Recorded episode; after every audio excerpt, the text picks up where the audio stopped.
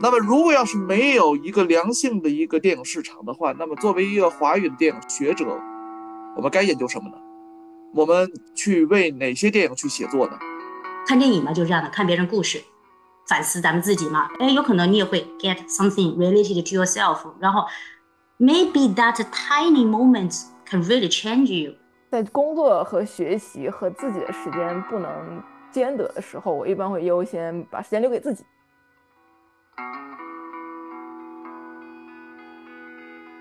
话外音的听众朋友们，大家好，我是不多，我现在在美国加州，是美国东部时间早上七点，我现在有点兴奋，一大早就醒了，为什么呢？因为今天的节目是我特别策划的一个系列活动，叫做电影研究培养机制大不同。顾名思义，这一活动主要围绕电影研究这一学科或者方向在不同国家教育体系内的发展情况展开。我有幸请到了几位朋友来我们的节目，分享他们在不同国家学习电影或从事电影研究的经历和感想。今天是这次活动的第一期节目，会聚焦于欧美国家的电影研究培养机制。主要包括美国、英国和德国。我请到了三位朋友来我们的节目做客，我们的连线跨了三个时区。他们之前也都参加过我组里的华语电影讨论活动，只是好像从来没有同时出现在同一场讨论会上。这就表明，首先他们的关注点不太一样，其次。由此可见，今天我能把他们聚在一起是多么的难得，所以我由衷的感谢他们，也由衷的感谢你们的收听。嗯，那么接下来废话不多说，我们就请今天的三位嘉宾先跟大家打声招呼，然后自我介绍一下吧。Hello，大家好，哦，我叫朱兆宇。呃，我现在是宁波诺丁汉大学的国际传播系的一位讲师，然后之前我的博士是在伦敦国王学院电影学系就读的，嗯，非常高兴能认识大家。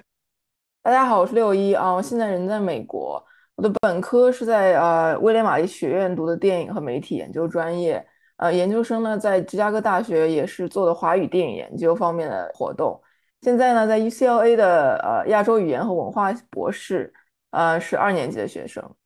啊，很高兴啊，可以认识大家。然后我们我也很期待这一次的讨论。华为音的听众朋友们，大家好，呃，我是 Connie 张嘉文，呃，我目前人是在德国，我这边是中欧时间下午的四点二十，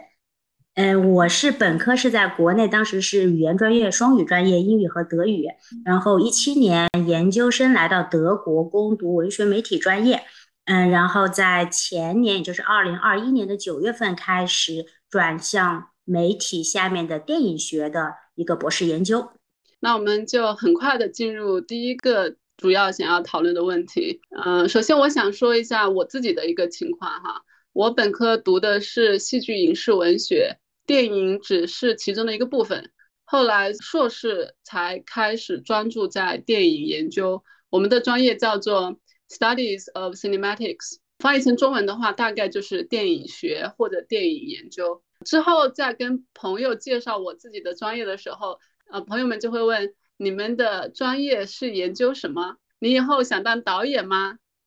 对于这样的问题，我从来没有一个非常明确的回答，因为我总是免不了要拿别的学科来对比着，呃，回答。电影学或者电影研究到底是什么？比如说，我会说电影研究跟文学研究很像，只是研究对象不一样。有时候理论甚至也是一样的，诸如此类。同时，我也会强调，我们其实跟比如说北京电影学院的一些培养机制不一样，因为我们未来的方向不是编导演之类的。到了美国之后，虽然已经没有那么多人问我电影研究是什么了，但又有了一个新的问题，就是。有人会问你为什么要在东亚系里面研究电影，或者说东亚研究和电影研究有什么关系？每次回答这样的问题，我都相当于要进行一次自问，就是我要问我自己，我到底在做什么？好像很多人都不太了解它，那我做它的意义在哪里？等等啊。与此同时呢，我会有一个冲动，就是这个冲动也会随着时间的叠加越来越强烈，就是我想要尽自己的所能，让更多的人了解这个学科，甚至呃能够基于一定的了解之后呢。像我一样，或者是像我的同道中人一样，选择或者说愿意进入这个学科，进入这个领域，因为我们这个电影研究这个方向，不管是在中国还是在美国，其实都算是比较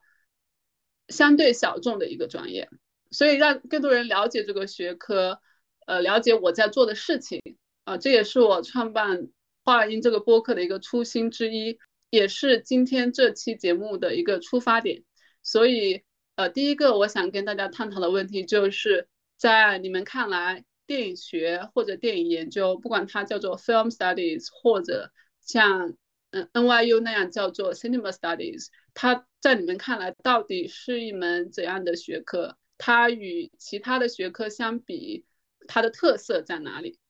我觉得，嗯，可能是从一个不太不太一样的角度啊，我觉得电影的电影学、电影研究是一个很年轻的学科。从它的历史来看呢，我们可能可以看出它和别的学科最不一样的地方吧。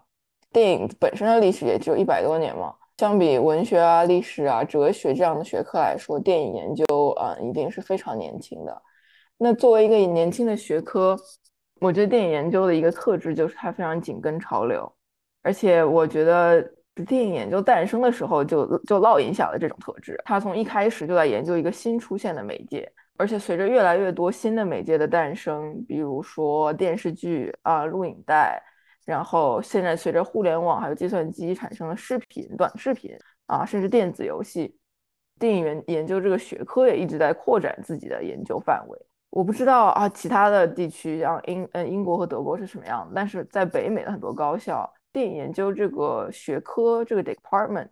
嗯，很多地方的全称是 Film and Media Studies，嗯，电影和媒介研究，所以大家会把这种各种各样新的媒介作为课题去探索。我觉得这是很多其他人文学科不太会有的一个特质。关于电影学，我觉得可能大致分为三个方面吧。第一方面应该是关于电影史，比如说电影史的书写呀。会用 historiography 这个词来讨论这电影史的书写方式，对吧？我们有这种传统的比较线性的电影史，到之后我们又出现了这种新电影史，我们把这个电影放到一个语境之内去讨论。到现在我们又出现了一种更加 intersectional 的这种就是媒介考古。第二方面，我觉得是电影理论。当然，传统意义上电影理论可能更多的是。比如说像贝拉巴拉兹啊，很多的二三十年代的，对卡努杜啊，很多的那种那那个时代的学者，然后之后我们再到法国的这些电影理论家，比如说像巴赞，但是当然现在我们的电影理论也更加交叉了，因为我们会出现电影哲学，有很多人去用哲学去思考电影。当然了，这个我觉得也是从德勒兹，那德勒兹的这个电影的哲学算是一个很。基础的这么一个文本，当然第三方面，我觉得是电影批评了。当然，我觉得学术的电影批评其实和影评还不是特别相似。但是我们说学术上的这种电影批评呢，往往还是用比较专业的很多的这种方法论，比如说像大卫·布德威尔就是一个，他是新形式主义的这种方法论。当然，到现在我们也出现了很多人通过文化研究的方式。去探讨电影文本，当然每一个类别可能还有自己的一些子类，比如说电影史，我们还会有电影产业史，像我是研究电影技术史，所以我觉得还是有很多不同的一些子类的。但大致是这三个方面。接在那个六一和朱老师后面，我是觉得正好也是跟我的侧重点也是比较紧密结合吧，就是大家从最开始哈，我的自我介绍也能够听出来，其实我我们说开玩笑说，并不是是所谓的。根正苗红的，我们说电影学出身，然后这样子的话呢，正好就映射了他们两位刚才说到的。其实对于我而言，我们说 film studies 它其实就是一个呃 intersectional 或者说是 interrelated 的一个学科，也就是它是在我心中是很广罗万象的。我的侧重点确实不会是落实到呃电影史或者说电影技术，我更多的就是相当于朱老师刚才说的，我是做的更多是以电影为文本进行一个高度概念化或是理论化的一个哲思。对，当然这个相比较而言，就是我们说大众理解上的这种影评的话，它肯定它肯定中间是有一些 differences 的。那么。这个在我看来，恰恰也就是电影相比于其他学科而言的它的一个魅力之处，以及说它的个体特色。因为我自己做任何研究的话呢，我更多的就是基于一个个体经验嘛。那么，由于我前面提到的电影学，在我看来它是很包罗万象，那么它的这个 tolerance 足够之大，这样它就能够承担住。我自己做学术研究的一个初衷，也就是由个体经验出发。那么做研究本来其实是固定在某一个所谓的 topic 或课题之下嘛。但是由于它的 tolerance，它会让我在看似固定在这么一个 specific 的 topic 之内，但是它让我在这其中自我反思所获得的这个 dimensions 是 multi-colorful 和 multi-cultural 的。听了大家说的之后呢，感觉我对自己所学的东西又有了比较稍微深入一点的看法。尤其是六一提到的，因为我来了美国之后，确实能够深刻的感受到中国和美国对于电影学这个学科它的这个设计或者它的建制有很多不一样的地方。尤其刚刚他提到了，就是电影学或者电影研究在美国，它是一个。紧跟潮流的一个学科，这一点就一下子让我的视野变得开阔了一些。因为我之前是做电影史的嘛，就可能偏向于刚刚朱老师提到的这个电影史书写的问题，有时候就有点局限自己的视野在一个历史的方向，就是看待过去，没有太多的关注在啊未来的方向。接下来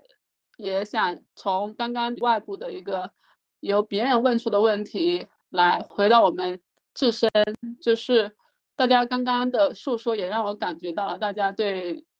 电影学或者电影研究是有一定的热爱的。那我就想问一下，大家为什么会选择电影作为自己学习的方向，或者说未来研究的方向？在这种选择背后，是不是有某些特别的影响？其实我可能不得不说，呃，从本科吧到。我的博士就没有离开过电影，因为我本科确实就是所谓的学院派，因为我毕业于北京电影学院，但我本科当时学的东西呢比较偏创作，然后呢学过摄影，学过剪辑，但我的专业叫影视技术系，比较偏于就是后期制作之类的。当时的话，我们的必修课可能有很多的都是中国电影史、外国电影史，也有很多电影理论的基础课，这些课。把我引向了电影学院，但是之后就是在申请嘛，申请，然后一开始我是申请的美国的学校，研究生是最后去的是 NYU，但是在 NYU 这几年其实也是第一次就是全面的接触这种电影学的基本知识，以及电影批评的方法论之类的，这些当然跟咱们中国的这种电影史学也好都是不一样的。因为我不得不说，中国的电影史学有很多时候真的特别注重于一个宏大叙事，但是到了美国之后，就觉得这个书写历史的方式是多种多样的。后来就是感觉想要写一个电影技术史，因为我本科就是跟这有关，所以呢，就是申博的时候就注重中国电影技术史这么一个课题，然后申请各个大学，最后就去了伦敦国王学院，当然也是。我不得不说，我非常感谢裴老师、裴开瑞老师能够选中我吧。我记得就是我当时把我的这个 proposal 交上去之后，没过一周，然后他就说他对我的研究很感兴趣，然后就想接收我成为他的博士生，然后就一直学到了博士毕业，也就是去年。我就是因为我其实当时研究生的专业哈，就是如果用英语来说的话呢，它是 literary and media studies。然后就刚才也说了，我在二一年就是相当于是深入到 media 它这个下面这么一个 subcategory 下面的一个电影作为媒介的一种嘛，然后进行研究。我自己就说选择电影作为自己的学习与研究对象呢，我首先要说。其实确实很大部分是跟我的教授是有关系的。我首先本人是很感谢他，以及他在我心中，就这个事我否认别说，包括参加所有的那种呃 PhD students 那种，就是德语我们叫它 symposium，应该是就是那种 gathering 啦，我就都会说，就是他对我影响很深，是在于他是经典的实践了。我们就说，特别是欧洲的一个柏拉图式的助产士的角色，也就是他的人生理念就是。只要你有这个想法，就是 whoever comes to me with an idea, he doesn't care whether it's mature enough or whatever, but he will try his best to offer them whatever he can support。 这个东西就是对于当时的我，因为当时不那么坚定，一定会走向电影道路的我来说是弥足珍贵的。跟朱老师一样，我当然也很感谢他愿意选我。当我拿着我的这个 research proposal 走向他的时候。德国的它的整个的这个博士培养机制好像跟中国或者说是北美那边是不太一样的。当时我走向他的时候，他也是很坚定的，至少是给予了我足够的信心。他也选择我，他说我愿意支持你。他说是吧？就是嗯，Miss 张就是说你做你做你题目很好什么之类的。除了我教授这个对我个人的一个影响，对我加上了一个所谓的我继续做研究的一个。热忱嘛，然后呢？那么为什么说做研究其实可以做很多方面不同的研究嘛？包括我最开始其实给自己定的是 social media，是做社交媒体批判的。但是为什么又变成电影呢？是因为我个人对我印象很深，也是特别喜欢的一个，他其实是社会学家。但是就像我前面说的，everything is interrelated。我个人很喜欢的一位社会学家是法国的布迪厄，他当时对我的影响最深的就是告诉我，我一定要基于个体经验来做。我的研究，因为做研究，在我看来，就是它要基于很强的一个热情。当然了，我们说专业能力肯定是一定要有的，这是肯这是一个基本门门槛嘛。但是呢，如果是你没有很大的足够的热情，特别是我们说做人文社科，我们有时候开玩笑说，感觉人文社科相比我们说工科啊，特别是现在这种信息技术工程类的，有可能所谓的像走向了黄昏啊之类的哈，就是你没有热情的话，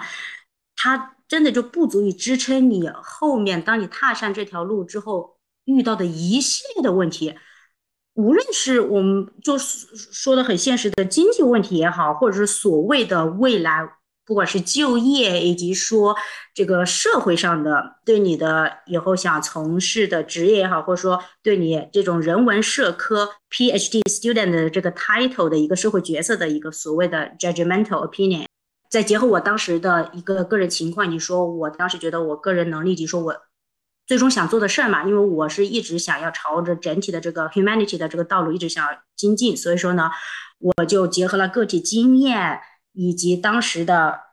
个人专业技能综合考量下，我是选择了电影研究作为我个人的一个学习与后期的研究对象。我的故事的话，可能。和大家都不太一样，而且可能特别老套，就是那种啊，你在申请学校的时候，人家告诉你不可以写在 personal statement 里面的故事。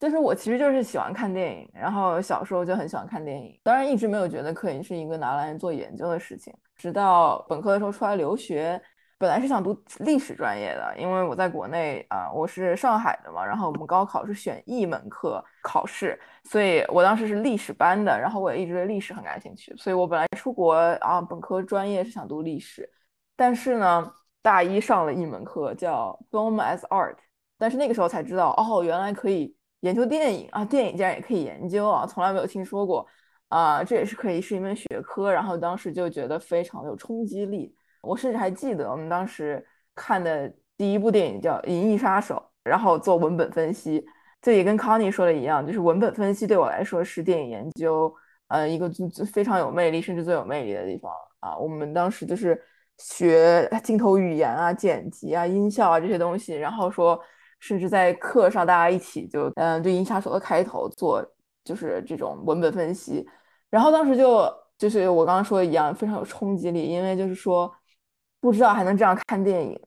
啊，很神奇。然后，而且真的是按照这个方法可以解读出特别不一样的东西。然后我当时就是想也没有想吧，我就是选了这个电影和媒体研究作为我的专业啊，然后就就一直读下来了吧，也没有没有其他的变化，没有动摇。感觉听三位的分享有点像听小故事的感觉，同时也让我想到了很多自己的经验。我跟朱老师很像，就是所谓的 Connie 刚刚说的根正苗红的这种，就是学习电影的，从本科到现在都还在学习电影。虽然我的这个方向是可能出现在不同的系里面或者那个院里面，但是我的自己研究方向一直是电影。同时，我也能感觉到，呃，Connie 就是非常的有热情。同时呢，我感觉他在自己的研究当中获得了极大的这种满足感或者说成就感。这个也是我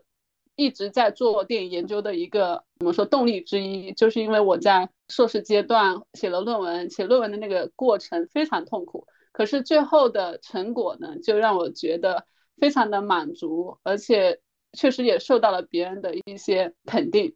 所以这双层肯定，一个是别人的肯定，同时是自我的肯定，这也是一种对于自己的一个强大的支撑力吧。呃，六一分享的就是这种对电影的热爱，就是我有很多时候跟别人介绍自己，我也会强调自己的影迷身份，就是我虽然现在比如说我专注在华语电影研究，可是我同时会看别的国家的很多电影。嗯，看了很多之后，有时候你不想把它作为研究对象，其实是你想就想回到影迷的位置，充分的享受看电影或者说是欣赏电影的这个纯粹的快乐当中。啊，有时候也会有这种撕扯的感觉，我不知道六一有没有哈。现在我最近这种撕扯感觉比较多，因为。很多华语电影都不让我满意，所以作为调节，我会去选择看别的国家的电影。我就想强调，就是可能研究电影的人都会共享一些东西，就是我刚刚提到的这种所谓对电影的热爱，所谓在研究过程中获得的这种成就感，同时也有这种一路走来受到教授的影响，受到一些自己喜爱的理论家的影响。我觉得这些都是共通的。那接下来我就想问一下，既然大家这么喜欢，这么热爱，那你们在学习的过程中或者研究的过程中，最开心或者最自豪的事情是什么？同时呢，我也想问你们有没有这种所谓的沮丧的时候？因为我是有的哈。这种沮丧有时候可能是自己的原因，比如说某些阶段你的人生的感悟不一样，有的时候这种沮丧可能是来自你身处的这个国家或者身处的这个机制内部的原因造成的。但也有可能是两个方面都有，所以我就想问，如果你们有这样的一些沮丧的时候，你们是如何调节自己，让自己重新回到你想要专注的这个电影研究的这个赛道上，或者说这个方向上？好消息、坏消息，我个人当然是先说好消息，就是如果说是我们说做研究期间，我个人最开心或最自豪的事，我首先真的很开心的就是我建立起了。咱们说打引号的同温层，也就是我建立起了自己的一个 networking，认识到了大家。论我的角色的话，更多可以说是理论工作者嘛。但是呢，我对我自己的人生要求就是说，我也不想要只让我个人停留在理论层次。所以说我其实是 active 在 everything related to 呃 praxis 这个上面的。所以说我又由于我自己的这个。我们说所谓的这种身份也好啊，怎样？我以此去做了一系列的线下的尝试，包括我自己做播客也好，还是说我在影展机构工作，包括或者说做一系列的以电影为依托，但是辐射面很广的一系列的文化沙龙活动也好，这是我个人感到最开心和最自豪的事情。当然，因为我本身是一个很爱交流的人嘛，就是我在与他人的这种 interaction 之。之中的话呢，我真的有学到很多，就是以电影会友，真的是认识了恨不得说是各行各业的很优秀的小伙伴。我就觉得从他们的思维中，从呃，从而又是再一次的，就是 help me to broaden my perspectives。然后这样子的话呢，我自我再次内化更新后的自我，完全是可以为我自己的研究再次打开。所谓的眼界，或者说是更新观念，这个是对我无论是个人成长，还是说我的研究道路是超级无敌有帮助的。那么说沮丧的话呢，肯定是有沮丧，这个是不可避免，而且有可能在我看来跟它是断断续续或者是往复进行的，不是说比如说所谓的熬过了黑暗就之后也没有了，也不一定。嗯，然后说一下沮丧的话，嗯，我。总的来说，其实确实就是去年一整年吧。二零二二年，我个人过得特别不好。我并不能说它一定是机制造成的，这里也是还是希望大家是 take it positively，也就是说，踏上了研究道路之后有沮丧，这个沮丧是我自己带来给我自己的。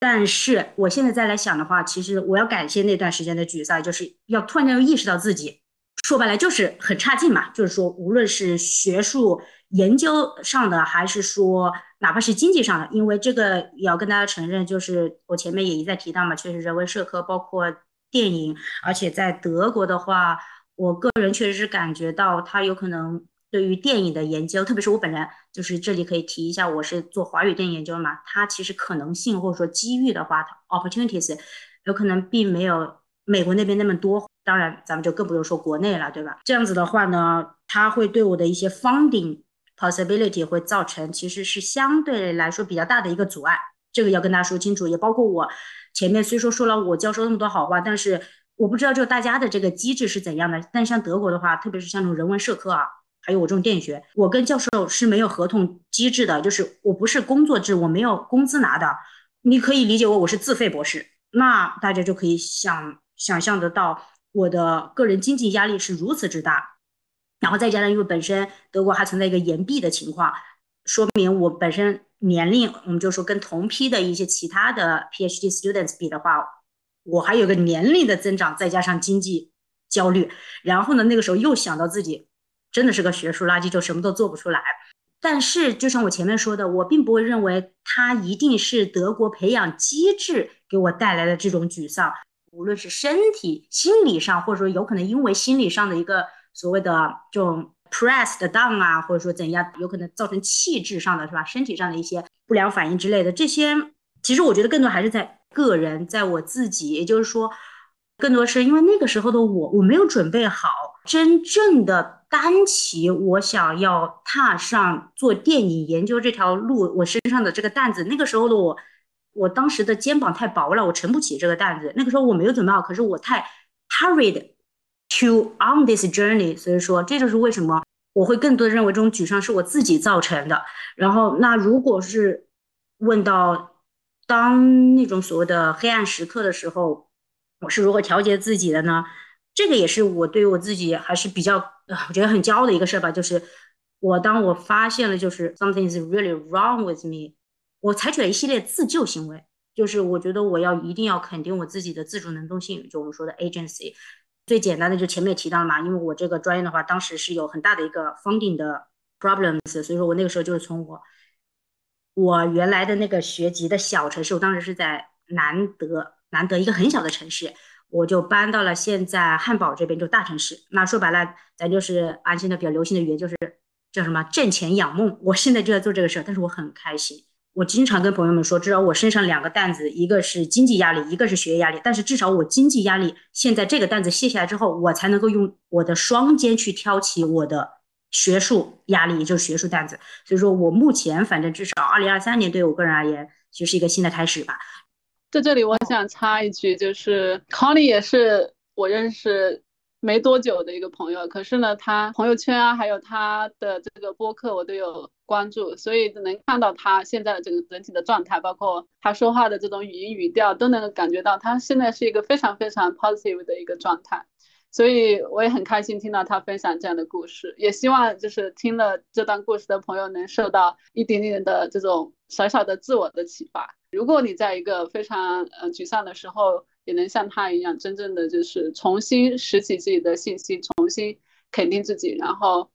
发掘一些更多的潜能。他的播客我也很推荐给大家，到时候我会放在节目页上，有兴趣的朋友可以去关注去听一听。啊，我也想说，就是 Connie 的这个，就是讨论自己读书的时候这个沮丧的部分，其实是我觉得是很多人都会有的。我听下来，我觉得一部分是就是对自我的怀疑吧，对自我能力，说我在做学术上的这个能力的怀疑，而且我觉得这也是一个读博不可避免的事情，因为做研究嘛，你你在做出来之前，你永远不知道是什么样的。然后我觉得对我来说就会有一个巨大的不确定性，就是我能不能做好这件事情。那另外一方面就是一个就是经济上的压力嘛，就是非常实在的一一种烦恼。那我觉得美国这边的机制的确是和感觉和英国和德国应该都是都是不太一样的。美国的话是你在入学之前这个和这个你的系签一份合同，然后你一开始可能一两前一两年是拿奖学金，但是接下来剩下的几年，用助教等于做助教来来拿工资，来等于放的你的这个学习，所以美国的博士的时长也会相对来说长很多，基本上都是五年到七年吧，啊，甚至有的人会啊读更久。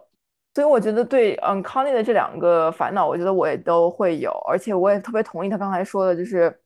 他是就是呃循环往复的，你可能一会儿就是有这个烦恼，然后过了一段时间啊，好像。又没有了，然后，然后，哎，怎么又卷土重来了？我可能我的想法不太一样，就是我觉得，当我在试图去 rationalize，或者说试图去思考我为什么会有这样的烦恼，然后我要怎么样去摆脱他们，或者啊和他们建立一个更好的关系的时候，我可能更多想的是，嗯，我自己和体质，我觉得是都有的，在就是我们都 contribute to 了这种烦恼。啊的产生，更准确的说吧，我觉得我自己的这个个人的欲望和体质之间是有摩擦的。我性格比较慢吧，然后特别喜欢就比较喜欢悠闲的感觉。但是呢，不要说是学学术界了，就是主流社会吧，现在基本上没有一个地方的节奏是和我一样的。我觉得我在任就任何一个地方的节奏对我来说都是过于快的。所以说就会有这样的这个不协调，就会给我产生了很多的压力。比方说啊啊，我希望悠闲写论文，对吧？啊，但是这个我学期制度不允许，对吧？或者说是啊呃，我的各种死线、各种 deadline 不允许。所以调解的话，我可能就是会给自己放松的时间吧，放松的机会。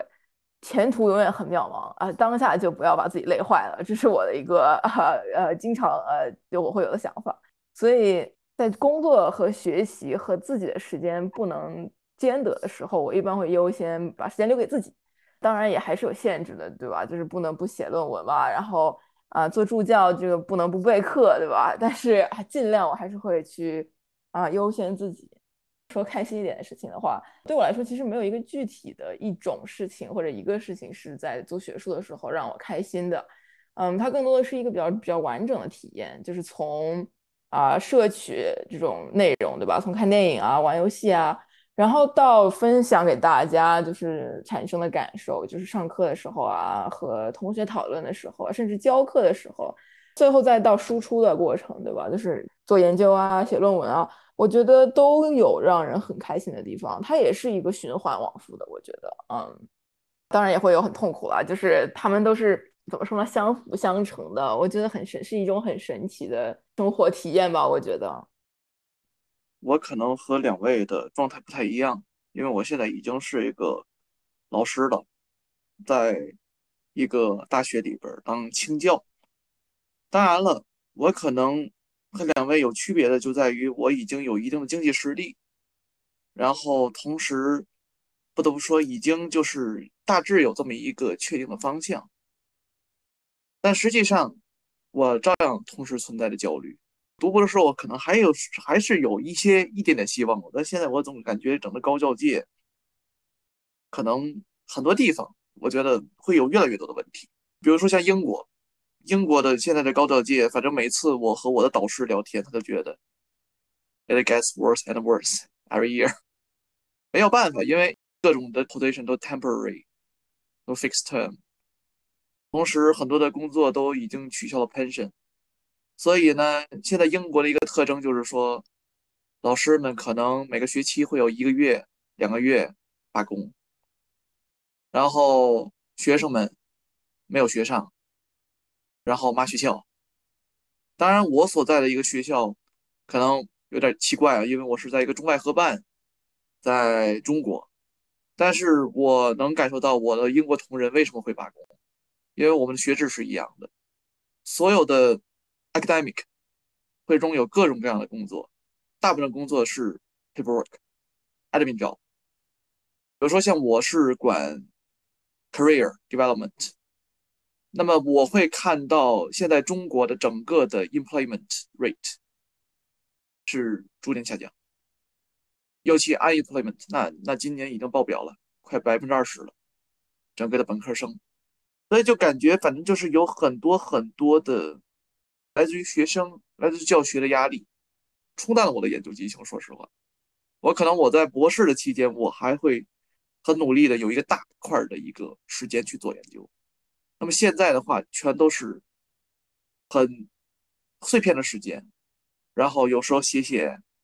做做，但是你会感觉写作整体现在也感到，并不像博士的期间更自主，因为博士的研究是你自己的。现在很多时候，你的做研究并不是自己的，你会有同事给你的工作，你会有甚至系系里边要求让你做的东西，这就是可能一个高校老师现在体验。还有就是，当然今年我可能做了一些也是比较反骨的事情。作为一个高校老师，我就想介入到产业里，作为一个策展人，然后在国内的话，主要是做一个观影团。但是我也看到了一些非常负面的东西，包括一些观影团在某些地方的这种内部的斗争、影迷之间斗争，包括像很多的批评，而且整个的中国的电影的质量，就像刚才不多说的，确实也不怎么好。不好两个方面，一个是评价不好，第二个票房不好。那么如果要是没有一个良性的一个电影市场的话，那么作为一个华语电影学者，我们该研究什么呢？我们去为哪些电影去写作呢？我觉得这是一个让我感到现在有时候是一个非常棘手的问题，因为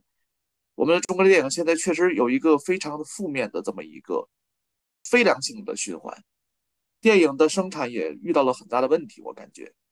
那么在现在这个现状下，那我们的写作到底对于整个的中国的电影而言，对于华语电影整个的而言？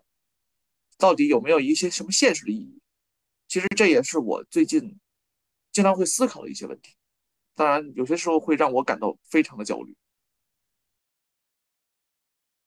谢谢谢谢那个朱老师分享他在国内的这种切身的与产业之间的关联，我觉得都是很实在的问题。其实做学问或者说做研究，其实也成了我们日常生活的一部分。所以，我们是呃学问做的如何，其实也影响了我们自己的生活质量。这就是为什么做电影研究会有各种不同的压力，来自经济的，来自自己能力方面的这种 自我的叩问，当然也有来自环境的，或者说这个所谓的生态的问题。这个生态是否支持你做这样的研究？这个体系是否能给你足够的鼓励，也都很重要。我觉得，尤其是刚刚。朱老师提到的这个博士毕业之后成为清教之后的一些体验，跟我们呃刚刚 Connie 和六一分享的这种就读的经验，确实还听起来挺大的不同的 layers。就是真正工作了之后，这个学问就感觉不那么纯粹了哈。我不知道美国这边未来会怎么样，到时候有机会在这边，或者我跟六一能在这边找到教职，也许可以再做一期播客来看一下美国这边的情况。但是就我所了解的呢，确实是东亚系可能还相对好一点，但是电影系确实好像它这种就是人员的流动性或者说不稳定性更大一点，因为很多研究本身是比如说出自电影研究或者出自电影和媒体研究的学生，未来会走向东亚系，成为东亚系的老师，就是这种流向是如何形成的我不知道，但是其实这种流向就是告诉我们。做电影研究，它还是会很大程度上受限于这个生态的问题。在这个地方呢，我也想 echo 一下刚刚 六一分享的，就是做学问的这种快乐。他分享这一点我特别喜欢，我之前没有这么想过哈。研究是一个过程，不同的过程有不同的快乐。我觉得这一点特别的。启发我，我就在想，我在做学问的过程当中，是不是也有这种不同阶段的快乐，不同阶段的痛苦？发现确实是如此，就是你把每个阶段切分一下，然后你在客观的看的时候，可能这种快乐和和那个痛苦可能是交织的，但是最后，当这个过程都完成之后，我觉得是一个大圆满，是一种很大的快乐。这可能做学问跟其他事情是一样的，身在过程当中的时候。可能很多时候你会不自觉的关注在负面的情况之下，比如说，哎呀，材料太多了，比如说这个前人的研究已经这么多了，我还去凑一脚有什么用？他们的研究我还没吃透呢，我就去想搞新的，等等之类的。就是你完成之后再回想，你会觉得那那些都好像真的是如过眼云烟这样过去了。可是留下的很多时候是你很正面的正面的感觉，或者说很正面的某个画面，这个我觉得是挺神奇的一点吧。刚刚大家说了一些非常掏心窝子的话，那接下来我们可以回到这种环境，我刚刚提到的环境生态，朱老师也特别强调这一点。就是你们在做研究或者说读书的时候，甚至是现在工作的时候，有没有感受到那种非常强烈的我们说 cultural shock？那在做学术研究的过程中，是否有一种 academic shock 这样的一些时刻？如果有这样的时刻的话，你觉得这背后的原因是什么？反观一下现在自己，你觉得这种 shock 是否已经淡化了，或者是否已经过去了？也就是说，你是否已经适应了这种？跟原来自己不一样的一些情况，你是通过怎样的一个方法实现了这种适应的一个结果？因为我本科是在美国读的嘛，所以我啊没有在就是做研究的过程中经历过一个嗯 academic shock，但是呢啊我可以说一个就是啊在读在读大学的时候 经历了一个也我觉得应该也可以算是 academic shock。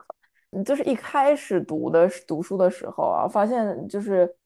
比方说把一篇论文或者一篇作业交上去，然后回收到的这个 feedback，大部分教授他都只夸奖你，他不会批评啊，他甚至就是说啊，就是你可以看到上面的评语啊，每一段都写着非常好、很好、完美，然后但是最后呢，他给你一个什么 B 加 A 减，他不给你满分，哎，然后一开始我就不说，我说不说，哎，是那我到底是？问题到底在哪里？是不是？我觉得这可能跟美国的教育理念嗯有关系。因为我记得我当时去英国交换了呃一个学期，那那里的就是 tutors 他们都还蛮犀利的啊，就是呃突然那也是个 shock 吧，就是突然给我了一种就是啊好像回到了国内的那种就是教育理念的感觉啊。怎么适应的话，就是我发现美国的嗯教授他不给。他也不是不给你建议，不给你，就说你怎么样可以提高提高自己的写作能力啊，或者是做研究的能力，而是他们的建议都就是藏在表扬里面，然后你要自己去挖掘，然后他还有一套，几乎是有一套话术，就是就是你可以看出哦，这句话看似是在表扬你，但是其实是在说你应该啊在什么方面有有自己再去多想想。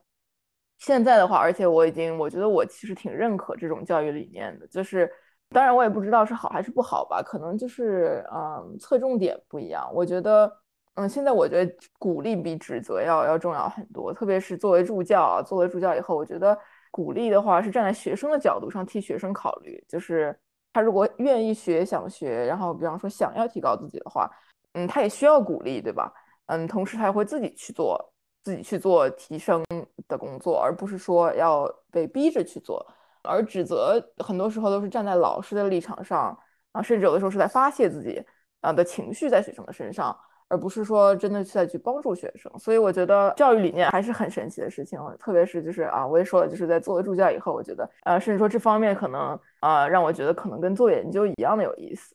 可能是因为我跟六一呃现在都在美国，所以他分享很多东西我都深有同感。我在这边也有类似的这种关于教学或者说教育理念的这种这个 shock 的时刻，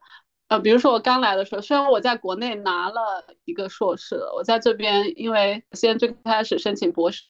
不成功嘛，所以又去读了一个硕士，换了个方向。可是呢，我到了那边，老师和系里都都愿意支持我去当 TA，不是那种改作业的 TA，而是直接当老师的 TA。这是我第一个非常大的一个 academic shock，这个在国内是无法想象的。他们相信一个硕士生能够教本科生，而且会尽全力的去给你一些培训，然后尽快的让你能够上岗。这并不是说不对学生负责，而是说他觉得。即便是为他们工作，他也还是在培养你各方面的能力，包括这种教学能力。如果以后你要当老师，或者说以后想做这种研究型的教授，教学能力是非常重要的。所以，他也是作为他们教学的一个部分，就是把这种培养学生不简单是固定在就是传授知识这一个层面，他会用其他一些方面或者其他一些机会来帮助你提升你的能力。这个是我觉得跟呃刚刚六一分享的这种鼓励型的教学理念和教育体系是有关系的。另外一个点呢，因为现在我呃不我不仅是在硕士阶段就已经开始当老师，我毕业之后现在也还是在当老师。所以六一刚刚分享的这种，就是老师这种藏在表扬里的批评，我也在反思我自己，我现在是否已经获得了这个技术？好像某种程度上是受到了，就是潜移默化是受到了这个影响，但我还在学习当中，因为之前没有想过这其中有这么多的就是学问。经他这么一说呢，我觉得好像确实是如此，我就要好好的想一下自己能不能在这一方面也精进一下自己。所以我想，是否我应该转换一下自己的教学方式，让自己变得更像这种，就是既有鼓励又有批评，但是这个鼓励是更占大部分的这种老师。因为我深刻的觉得鼓励对于我很重要，我相信对我的学生也同样很重要。哇，我刚才听到两位的分享，我觉得真的很有意思。当然，就像布多在那提到，其实 academic shock 它其实是被囊括在我们说 culture shock 嘛，这个肯定是跟 culture 有关。因为刚才两位在说的时候，我就在思考，就德国人嘛，德国人跟我们说秉性什么的，哇，好像真的不一样。但是我之前哈，我以为，我以为美国跟德国是一样的，就说话很直的，而且就经典的对事不对人。先说这个，就是我的个人的 academic shock 的跟大家的 overlap 的一面嘛，也就是。我就发现哇，好像这边老师确实更多的他就是鼓励为主，真的就像我前面一一再提到我教授对吧？他就说你想做什么，哎，就是你就去做就好了。我这边对吧？我就作为这种打辅助嘛，就是经典的柏拉图提倡的。因为德国人，我这个是从我后来另一个就私教也很好的一个老师身上，他告诉我，他说德国人很尊崇的德国高校教职员工，就尽可能在实践柏拉图所说的助产士的教育理念，也就是他们。对于学生来说，他们只是一个打辅助的，无论是学生最后的成果或者怎么样的这些思维啊，这种对吧？我们说思想产物结晶，它都是属于你学生自己的。我这边只是说，我只是所谓的比你在这个行业稍微经验多一点，我只是所谓的比你年长，但是我其实不了解你在做什么事情。当然，这个有有利有弊嘛，同时你要对自己负责。可是如果你需要任何帮助，只要我能做，我就给你做。对，这是我当时确实觉得一个 academic shock，overlap 就是大家也表扬，对吧？研究方向来说，我也有进来一个很大的 academic shock，就是因为我本身目前的话，我研究课题呃理论依据是女性主义电影理论以及后殖民理论。我们说我个体是关注底层人民以及女性困境嘛，呃，但是我原来其实我说实话，我是很经典的国内，我就是自视我自己是国内应试教育培养出来的填鸭机器。也就是那个时候，我没有自己的独立思想，那么我就是很经典的讲开玩笑，中国人搞中庸那一套，也就是我说话不存在什么 aggressive，什么 radical，但是我必须要说，结合我自己个人的现在做学术这条道路，就是我选的理论依据什么之类的，我突然发现他们都好敢说呀，真的，这个又 echo 到呃六一呃应该是前面时候有提到嘛，就是说，因为你做研究的时候。就是对自己的你写下来的东西，你要对它负责，或者说是你总觉得这个写的好像不太好，要修改、反复这种来回的修正，或者说是 get rid of it，或者又 restart a new idea 或者什么之类的。我其实之前我有很大的一个困难，我其实一九年不对，二一年九月份我其实就入学了嘛，就是博士，但是我我几乎没什么做东西，除了说前期所谓的说什么我要。加大我的知识输入，因为其实我我相当于是电影学这个行业的一个新人嘛。但是其实，在这个在这个所谓的表象或表外在借口之下，我知道我内在更深的一个原因就是我不敢下笔。当然，我也可以有一个很很美化的理由，说所谓的我要对我自己的观点负责。但是更多的是，就是回到这个所谓的中庸嘛，呃，academic 时候，就是我后来认清一个道理啊，就是到现在，我觉得真的是人文社科。它不存在，就是有所谓的真正的 neutralize 的一个 stance，就是没有的。就在我个人看来，它没有一个真正的所谓的中立观点。如若是你做人文社科类的研究，它本来就是要发表观点嘛，观点就是主观的。如果是你想要所谓的中中立，那你就是说了跟没说一样。那么在我个人看来，你的研究有可能说不好听的，就做出来没有什么很大的意义。读到别人那些观点，我就当然也有茅塞顿开嘛，说我也可以这么理解。但是同时，这个也可以这么理解。我当时就觉得啊，还可以这么说话呀？他会不会想太多呀？特别是我们说看电影，对吧？咱就说研究港台电影也好，